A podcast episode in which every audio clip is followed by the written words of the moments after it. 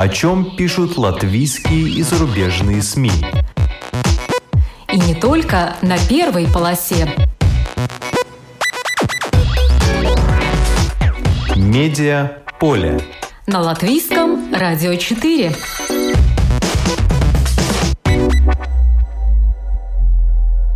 Здравствуйте! Вас приветствует Марина Ковалева.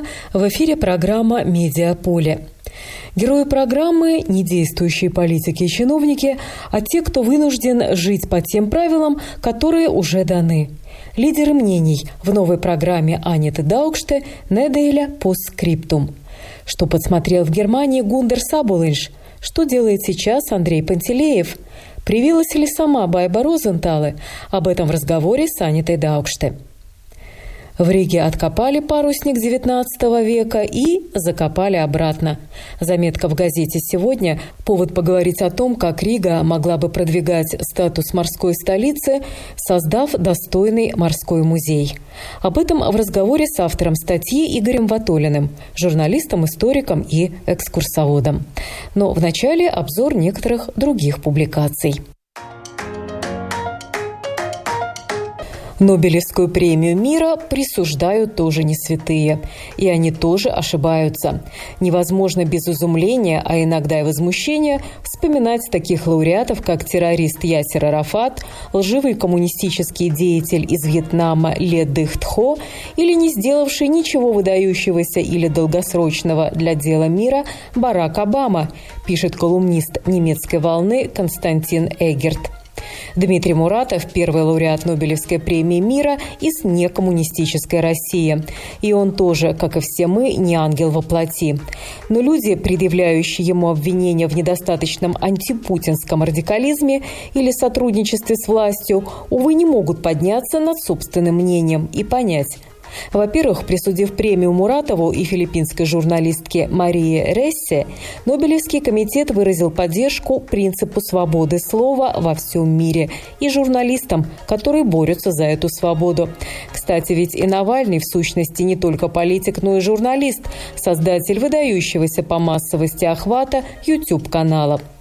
Во-вторых, в лице Муратова награждена и новая газета, на счету которой, среди многих других, расследование таинственных взрывов в Москве в 1999 году, коррупции силовиков и варварских бессудных казней геев в Чечне.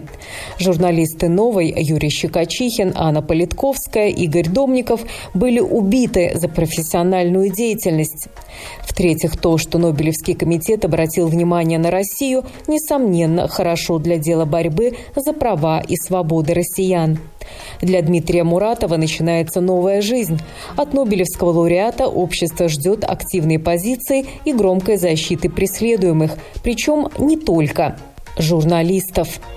Это непростой жизненный вызов и гигантская моральная ответственность, отмечает Константин Эгерт, российский журналист, автор еженедельной колонки и интервью проекта немецкой волны в тренде. «Побег из 90-х» или «Американские горки» Игоря Петрова. В журнале «Открытый город» опубликовано интервью с ярким персонажем лихих 90-х, одним из первых миллионеров Латвии, создателем скандально известного холдинга «Бонус Инкорпорейтед». Он покинул Латвию, опасаясь покушения. Игорь Петров рассказал изданию, что сейчас он занимается здоровым питанием и сам составляет меню клиентам, уверяя, что одна из его клиенток похудела на 22 килограмма. Сейчас ЗОЖ, а точнее доставка здорового питания, единственный бизнес Петрова, по его словам. В журнале «Ева» было опубликовано интервью с потомственным хоккеистом Харрисом Виталиншем «Харрис Третий».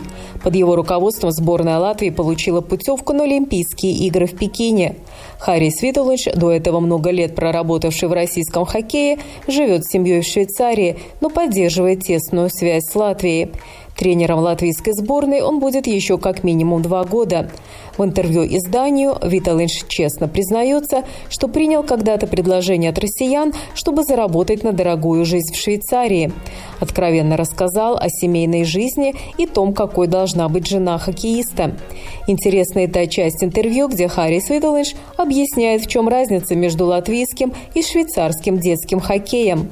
В Латвии большая часть родителей видит в своих детях только звезд хоккея. А в Швейцарии главное то, чтобы ребенок сформировался как личность. Карьера хоккеиста длится лет до 40. А что дальше? Поэтому в Швейцарии установка такая. Надо получить образование. Тренировки всего три раза в неделю, но зато они проходят с полной отдачей. А в Латвии может быть и семь тренировок в неделю, но толк-то есть от пары из них. И в Латвии, отдавая детей в хоккей, понимают, что на это можно заработать, а в Швейцарии и простой строитель получает очень хорошую зарплату. А если еще и подучиться, то будешь получать в два раза больше, чем играя в хоккей.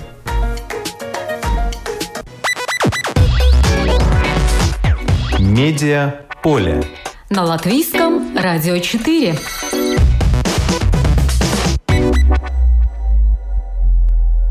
На канале ТВ-24 запустили новую программу. Она называется «Неделя постскриптум». Продюсером и ведущей этой программы является Анита Даукште. Я созвонилась с Анитой, чтобы узнать подробности. Здравствуйте, Анита. Добрый день. Ну, расскажите нам, чем программа отличается от многих подобных обзоров недели, э, которые предлагают другие медиа? чем отличается. Интересный вопрос, кстати. Э, очень многие, да, действительно, телеканалы делают такие обзоры недели, но эм, ну, э, на канале ТЭП-24 э, такой передачи, которая подводит итоги недели и э, с лидерами мнения дискутирует о том, как могут развиваться события и дальше, и делает оценки самого важного события всей недели, не было.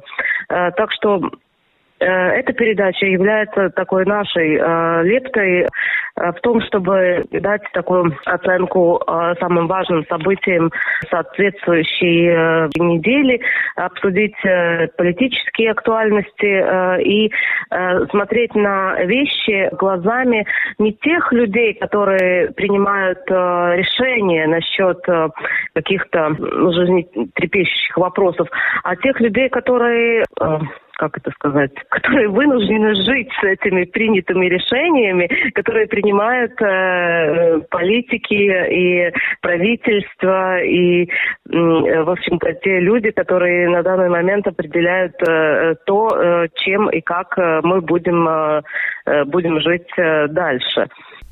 То есть э, в студию приглашаются не действующие политики, не действующие чиновники, а уважаемые в Латвии люди, лидеры мнений.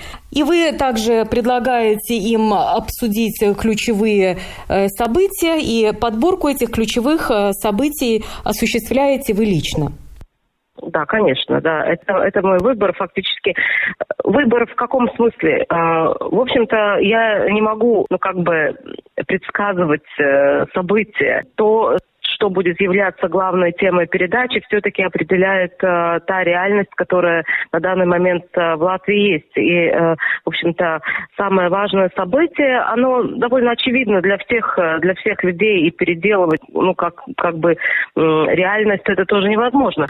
Мы делаем такой, э, как бы, подборку э, событий и показываем, как э, это было. Например, в предыдущей передаче мы говорили о том, как э, врачи, в общем-то, звали на помощь э, все общество и звали на помощь правительство бороться с коллапсом в системе здравоохранения. И, и был такой, ну, как бы обзор того, как это было, что были более такие эмоциональные моменты той пресс-конференции, которая, в общем-то, сколыхнула все правительство, и были приняты уже совсем другие Э, довольно жесткие меры насчет э, борьбы с, э, с распространением COVID-19. Ну, пока вышло в эфир только две передачи, я посмотрела э, обе эти программы, и, э, конечно, мне очень понравилась первая программа, прежде всего благодаря тем людям, э, которых вы пригласили. Это замечательный, очень многими любимый актер э, Гундарс Абулинш и ректор Латвийского университета Индрикис Муйжнекс. Почему именно их вы решили выбрать для своей стартовой программы? Гундар Сабович, ну, во-первых, он всеми любимый актер, а во-вторых, все-таки он тоже в социальных сетях очень много высказывает свое мнение про разные социально-политические события и, и не идет в таком, ну, как бы сказать, мейнстриме, да. Он не прямо критикует правительство, но он высказывает свой опыт, свои наблюдения в других странах, потому что он, он как как известно, работал и за границей, и э, в Германии, и в Австрии, и то, что он делился своим э, своим опытом, увиденным того, э, как, как в этих государствах люди воспринимают эту ситуацию пандемии.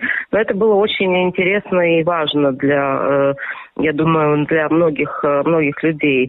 Я думаю, что мы здесь даже можем привести э, несколько примеров, э, то, о чем рассказывал Гундер Сабулинш, например, о ситуации в одном из ведущих немецких оркестров. Э, да, это было довольно интересно, потому что там действительно как воспринимается вакцинация тут и как воспринимается вакцинация в других странах, и как правительство Э, разговаривает э, с населением насчет того, что нужно прививаться, это, в общем-то, две, ну, как бы скажем, это, как это отличается. Э, например, Гундар Сабович приводил пример с оркестром, где не вакцинированы где-то 30-40% всех оркестрантов, и они идут на репетиции с негативным тестом. И такая практика, в общем-то, практикуется и в других, эм, в других странах. Эм, самое важное – это не распространять COVID-19, а, а, а не то, э, вакцинирован ли человек э, или нет. Это его как бы более личный выбор. Э, в Латвии эта ситуация немножко отличается. У нас это ну, является более эм, обязательным условием. Да, Гундер Сабулович, например, рассказал, что в той же Германии никто не грозит учителям увольнением, и что вообще в Германии каждый человек имеет право на один бесплатный экспресс-тест в день, чтобы он мог э, отправиться на работу. Да, да, да, это так.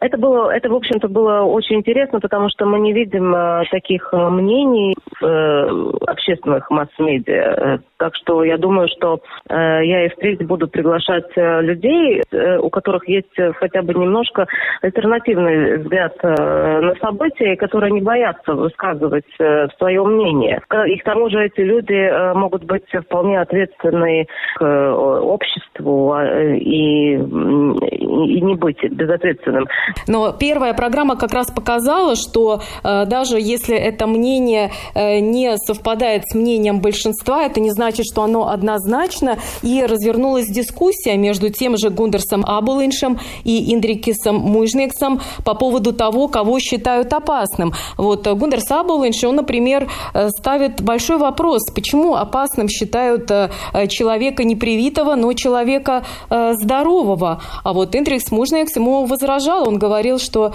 здесь не идет речь о том, что э, человек непривитый опасный, здесь идет больше речь о том, что заботиться о том, чтобы такие люди не болели, потому что именно у них больше возможность заболеть.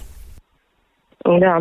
Да, так и есть, потому что у Ингрида Самойшникса был совсем другой взгляд, более соответствующий тому, что, что говорит правительство. И, как мы знаем, э, в высших учебных заведениях, э, в общем-то, все и студенты, и преподаватели должны быть э, привитыми.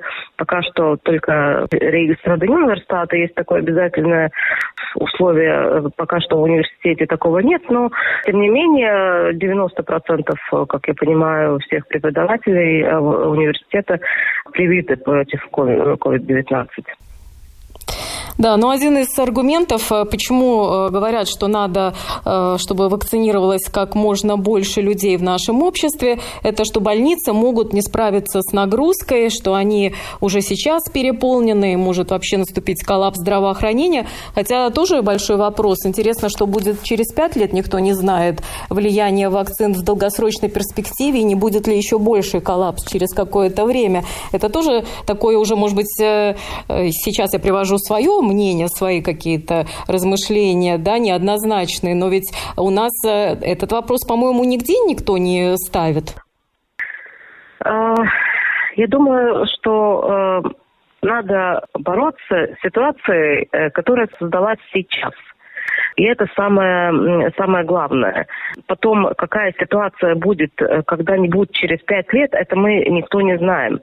И потому надо действовать и э, работать, и относиться к вещам, э, исходя из того момента, который наступил сейчас. Если врачи говорят, что они не могут бороться не только с этой болезнью, но и обслуживать всех остальных пациентов, которые тоже борются за свою за свою жизнь, то это, я думаю, на данный момент самое важное, э, самый важный момент. То, что у нас действительно слабое э, здравоохранение как, э, как таковое, это уже другая ситуация. Почему правительство все лето не готовилось к этой ситуации, которая создалась на данный момент, когда больницы не справляются с, с потоком пациентов, ну, это уже другой вопрос, и это ответственность правительства.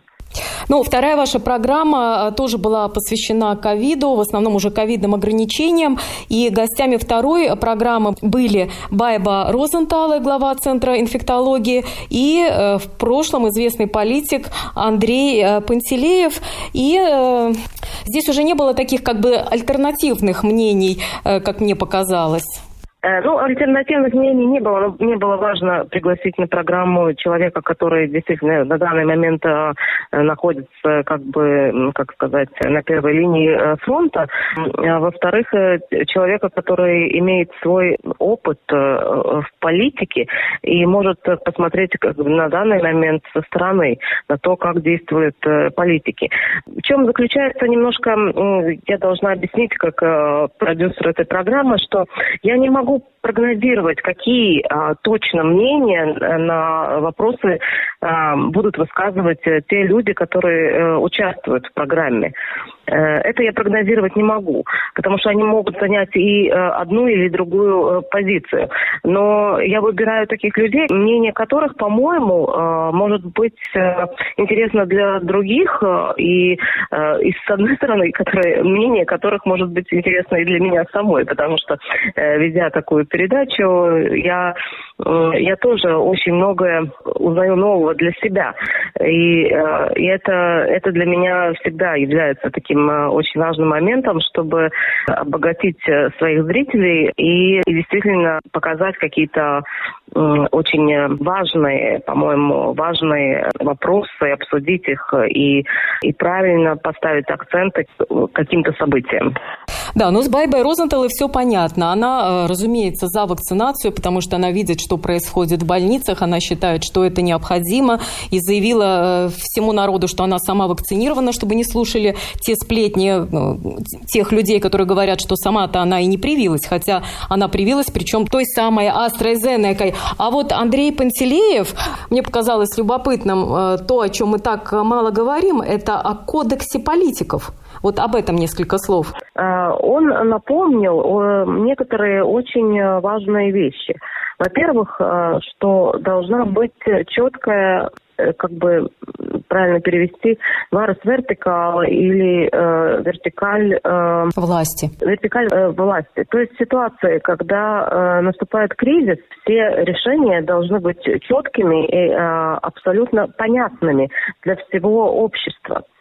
И очень важно понимать, кто за что точно отвечает. Одна из центральных проблем борьбы с ковидом-19 в Латвии является то, что многие решения правительства, они не точны и непонятны для населения. И, и не только э, непонятны для населения, но непонятны и многим людям, которые должны как бы осуществлять э, эти э, решения на других э, э степенях э, власти. И э, он э, как бы апеллировал к тому, что надо принимать решения очень э, четко и, э, и ясно, и отбросить разные э, дискуссии, которые являются менее важными в этой э, борьбе против COVID-19. Да, ну а кодекс это то, что надо все-таки принимать решения, которые можно выполнить.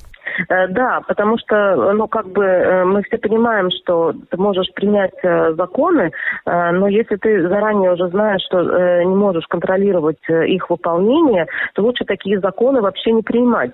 Это, я думаю, ну, это такой, как бы, с одной стороны, здравый смысл, с другой стороны, ну, как видно, очень многие политики это часто забывают. Но Андрей Пантелеев, как говорится, бывших не бывает, и он до мозга костей политик и рассуждает как политик. Кстати, чем он сейчас занимается? Ну, сейчас он на, э, на пенсии, но он пишет книгу, фактически он занимается публицистикой. Формат вашей программы подразумевает обсуждение не только одной ключевой темы. Как мне кажется, у вас есть интересная рубрика «Радость недели» и «Неделя скумьяс», то есть э, грусть недели, печаль недели. Формат вашей программы подразумевает обсуждение не только одной ключевой темы. Как мне кажется, у вас есть интересная рубрика «Радость недели» и «Неделя скумьяс», то есть э, грусть недели, печаль недели. Неделя спрекс, он неделя скумьяс так называется эта, эта рубрика. Просто, э, конечно же, не только одно событие происходит за всю неделю в Латвии, и очень важны и другие аспекты, что происходит, и я пробую как бы э, делать свою подборку тех событий, которые доставляют э, радость или в каком-то позитивном ключе действуют на общество, и, э, и подбираю то, э, что является каким-то ну, более негативными событиями той э, соответствующей недели. И мы обсуждаем э, тоже с участниками программы, э, как они оценивают эти, не только эти события, но, может быть, э, у них есть какая-то своя подборка событий. Ну, приведите нам в завершение несколько примеров, чему можно было порадоваться за эти последние две недели.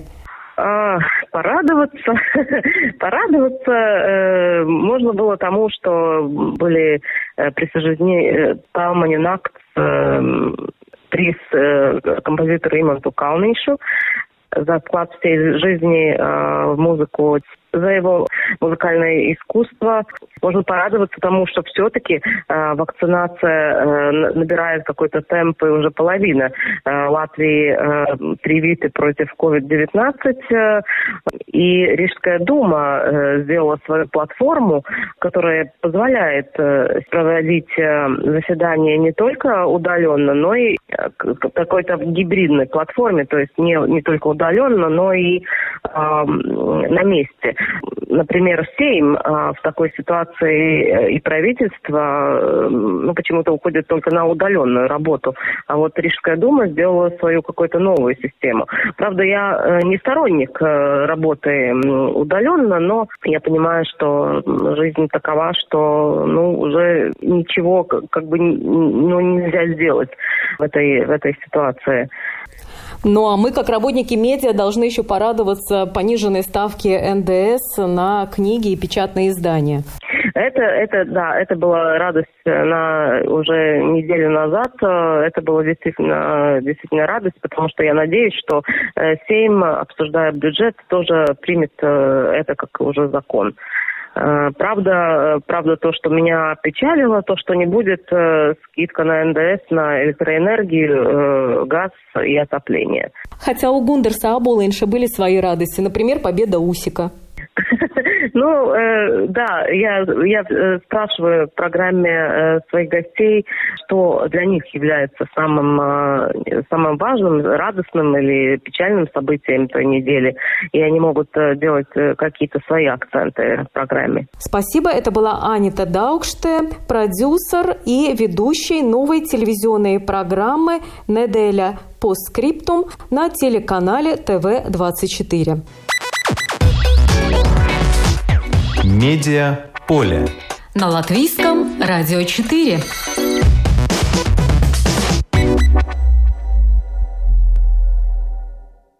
В Риге откопали парусник XIX века и закопали обратно. Так называется статья, опубликованная на сайте bb.lv и в газете «Сегодня».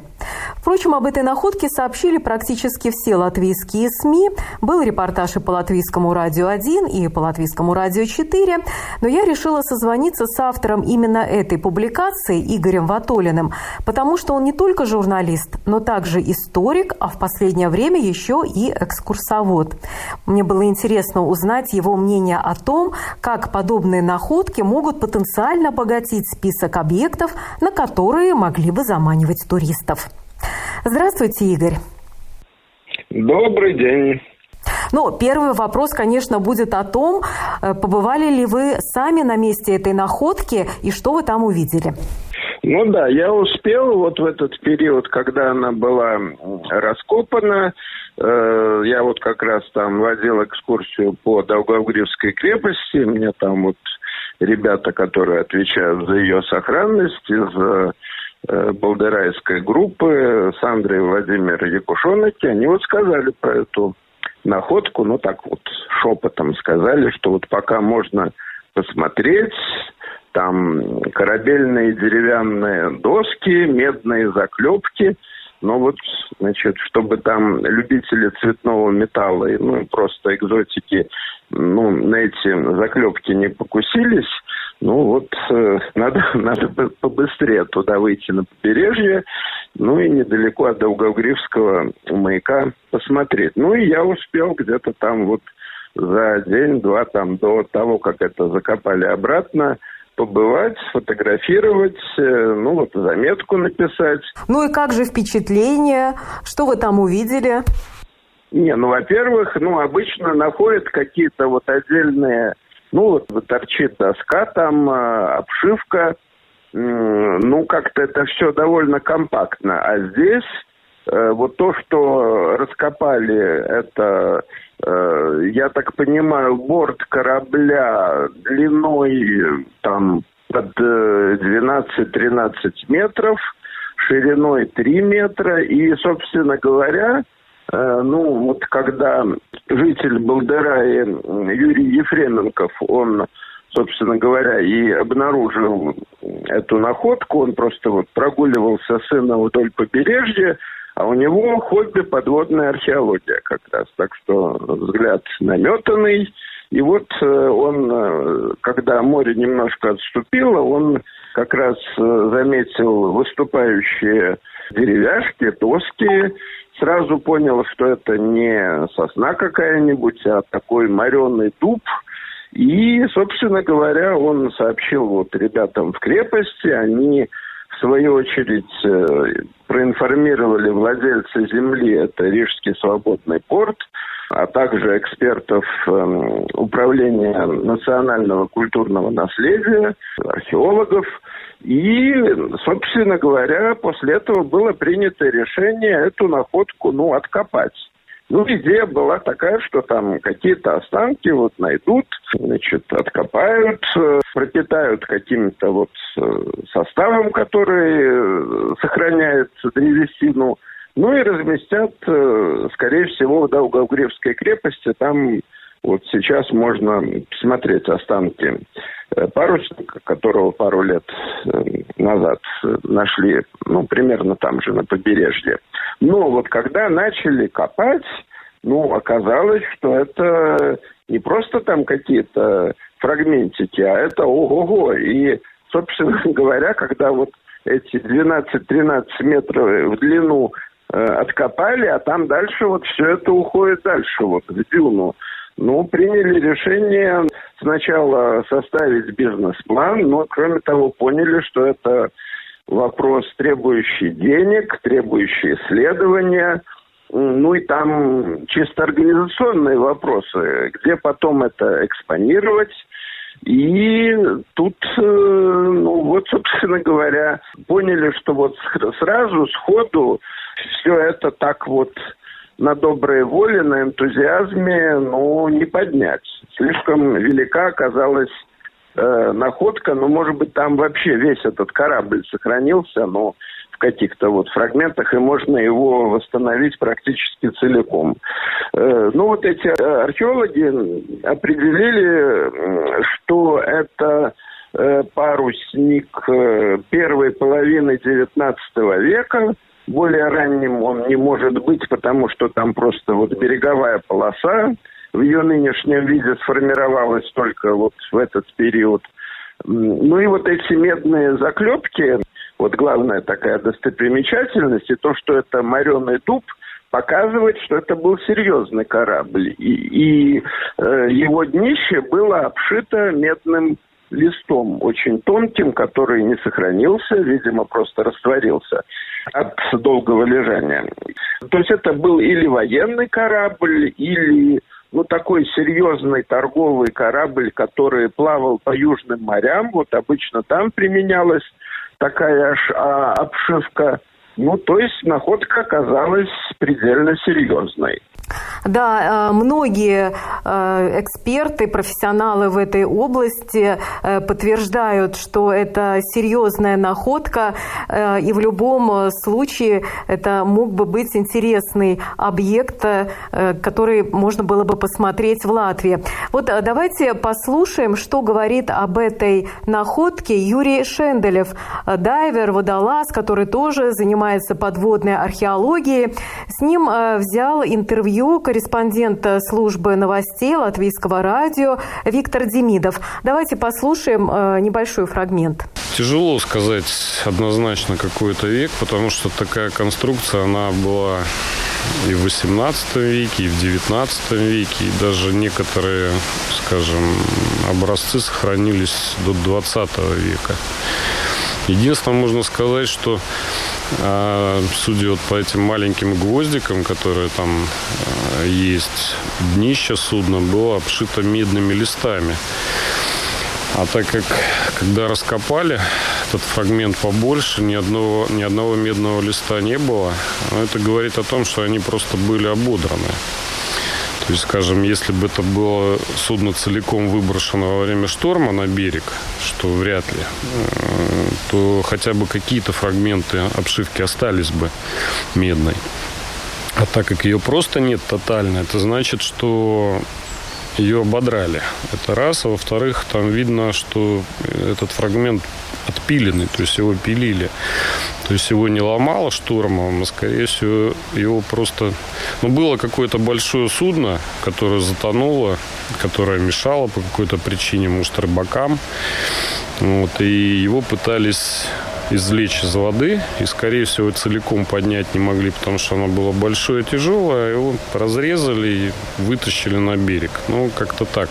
Когда это было, это трудно сказать, потому что в 20-е годы 20 века, и в 30-е годы, и в 40-е годы работали э, компании, отдельные предприниматели работали, и государственные организации работали, которые доставали целиком или частично эти корабли.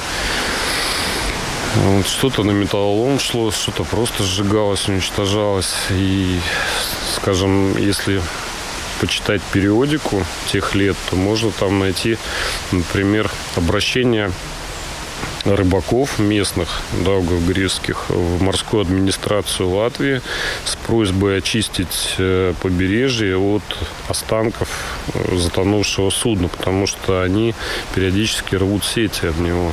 А ну, так как я сам участвую в водолазных работах, сам их провожу, как бы, то могу сказать, что, допустим, если они находили какое-то старое судно, которое торчало из э, песка, то часто просто то, что вот торчит над песком, срезалось, а все остальное оставалось внутри, в песке. Сейчас идет интенсивный размыв. Так мы, мы эту ситуацию как бы мониторим из года в год. И периодически появляются какие-то новые фрагменты парусных судов. Часть из них вымывается, выбрасывается на берег. Ну, вот, скажем, как этот, который в крепости лежит. Но ну, насколько это ценно, по вашему мнению, находка? Ну, как сказать, ценность какая историческая, культурная. Если так собрать информацию по миру в целом, да, на сегодняшний день а, более целого, вот в таком, скажем, в такой сохранности, более целого фрагмента, как бы, ну, я, я не видел, да, то есть во всем мире там где находят, особенно в теплых морях, то там в основном там, скажем, вот эти гвозди латунные там находят и фрагменты дерева. А здесь мы имеем дело с целым фрагментом, да, то есть, ну, с исторической точки зрения, конечно, это очень ценный экземпляр, потому что это очень важно с точки зрения истории мореходства, мореплавания, там, судостроения. Как бы кому-то будет интересно посмотреть, как это вживую делалось, потому что на картинках это одно, а вживую это другое. Как вы слышали, Юрий сказал, что ценность этого объекта может быть хотя бы в том, что сохранилась достаточно большая часть э, этого судна, а не какие-то обломки. Э, хотя, может быть, он не такой древний, как 15 или 16 века. Но, э, тем не менее, это тоже ведь, смотря как преподнести, тоже может стать изюминкой и привлекать туристов. Вот что вы думаете, Игорь, об этом? Вот это, собственно говоря, главный вывод э, и, ну, главная боль, если угодно, а именно то, что в Риге, конечно, есть э, музей истории города и мореходства, где есть несколько залов там с моделями кораблей, есть там э, в разделах музея по истории Риги там какие-то средневековые останки, но это все ну, если так вот говорить совсем на, на чистоту, это все 19 ну, в лучшем случае 20 век.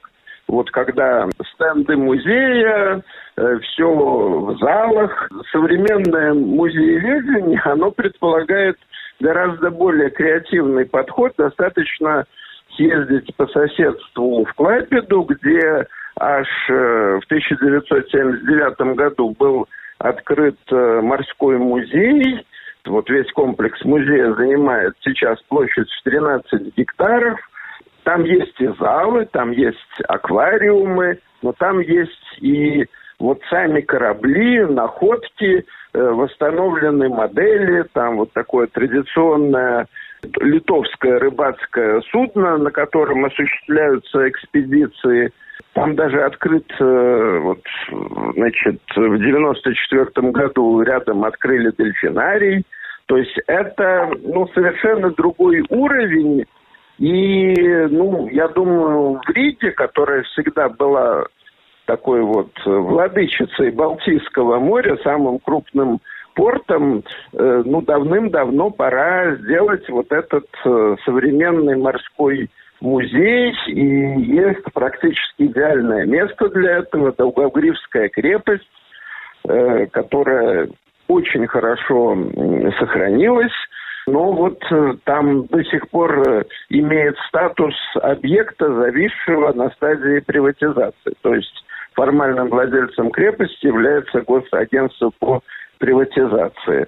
Ну вот такие находки, они лишний раз напоминают вот об этом нерешенном вопросе. Ну и, я надеюсь, что общими усилиями и э, государства, и Рижской думы, и Рижского свободного порта, который является формальным юридическим владельцем и побережья этого объекта найденного.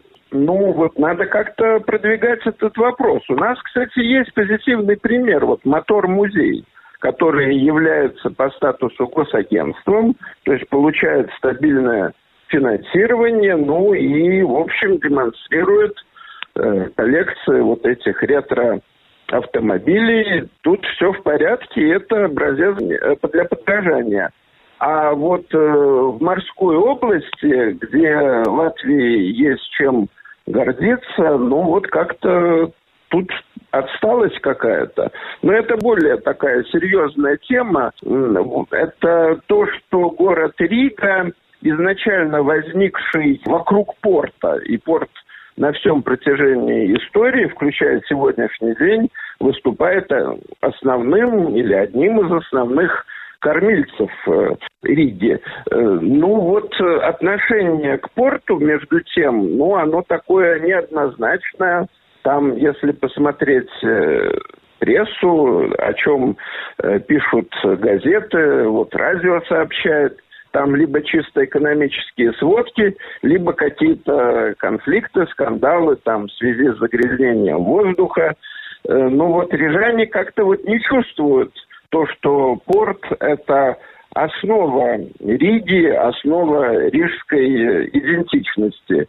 Рига, она традиционно развивалась от реки, э, игнорируя свою локацию на берегу Даугавы. Здесь есть какой-то ментальный комплекс, он исторически понятен. Берега реки менялись, были ненадежными, но вот когда к концу XIX века уже построили дамбы, укрепили берега, ну все, уже вот э, на протяжении 20 века, тем более в 21 веке, ну нет смысла игнорировать такое богатство, как расположение у воды. Да, я, конечно, соглашусь, но вот, э, как вы уже упомянули, это судно решили опять зарыть и не сделать его историческим экспонатом, потому что плана нет, никто не знает, где на это деньги взять. А между тем, что говорят археологи? Вот то, что его потревожили, уже достали, а теперь засыпали, может быть, уже консервация какая-то нарушена, и через пару лет от него там не останется? Может быть, сейчас уже э, втихаря какие-нибудь черные археологи подплывут и все это заберут, и потом выставить э, где-нибудь на частной территории или в другой стране всплывет потом этот экспонат?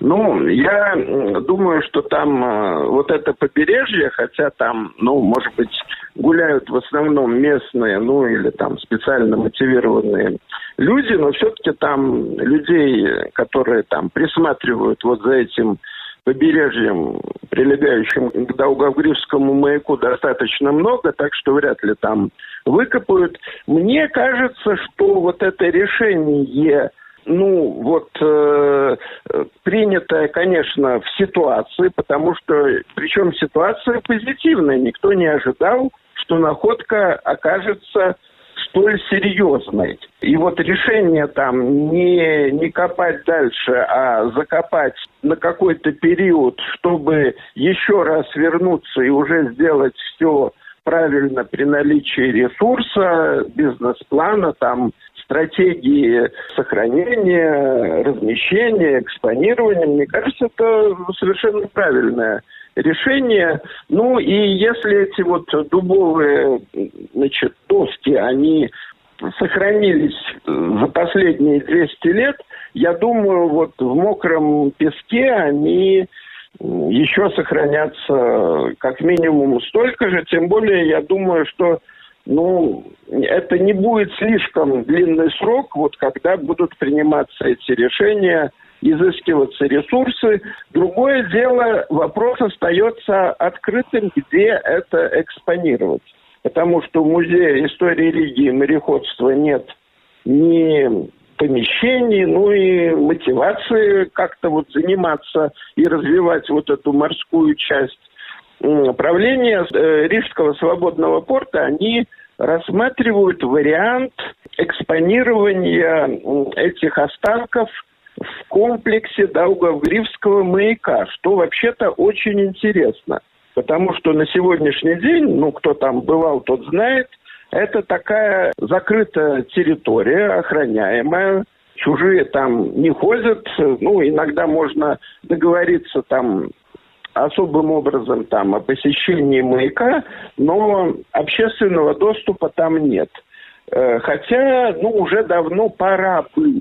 И вот если этот комплекс будет открыт для посещения, там будут экспонироваться какие-то морские находки, но это будет совершенно прекрасно. Да, но и тем более... это снимает э, вопрос ну... о Э, создании большого морского музея. И я думаю, идеальное место для этого объекта – это Новгородская крепость, расположенная собственно говоря, в самом морском околотке Риги это Даугавгрива. Да, прекрасная идея, тем более, что кто бывал в Таллине, тот знает, что, например, морской музей Эстонии, одна из его экспозиций размещена в круглой башне, башне Толстая Маргарита, и там прекрасно э, вписались экспонаты на морскую тематику, хотя, конечно, у них есть и знаменитая летная гавань историческая, гидрогавань, где корабли корабли э, уже нашли место в бывших летных ангарах, их расположили. Конечно, они позволяют показать их во всей красе, но в любом случае в Эстонии уже есть и историческая вот эта летная гавань, и музей Мин как филиал морского музея, и они развиваются, и экспозицию свою модернизировали, сделали ее интерактивной, э, с массой интересных находок. Заходишь, там у тебя видеоинсталляция, как корабль прямо чуть ли не на тебя плывет в 3D по бурному морю. Много-много разных интересных находок. Мне кажется, что и Риге есть к чему стремиться, есть немало э, положительных примеров, и пора бы уже и нам создать полноценный морской музей. Несомненно. Вот готов подписаться под каждым словом.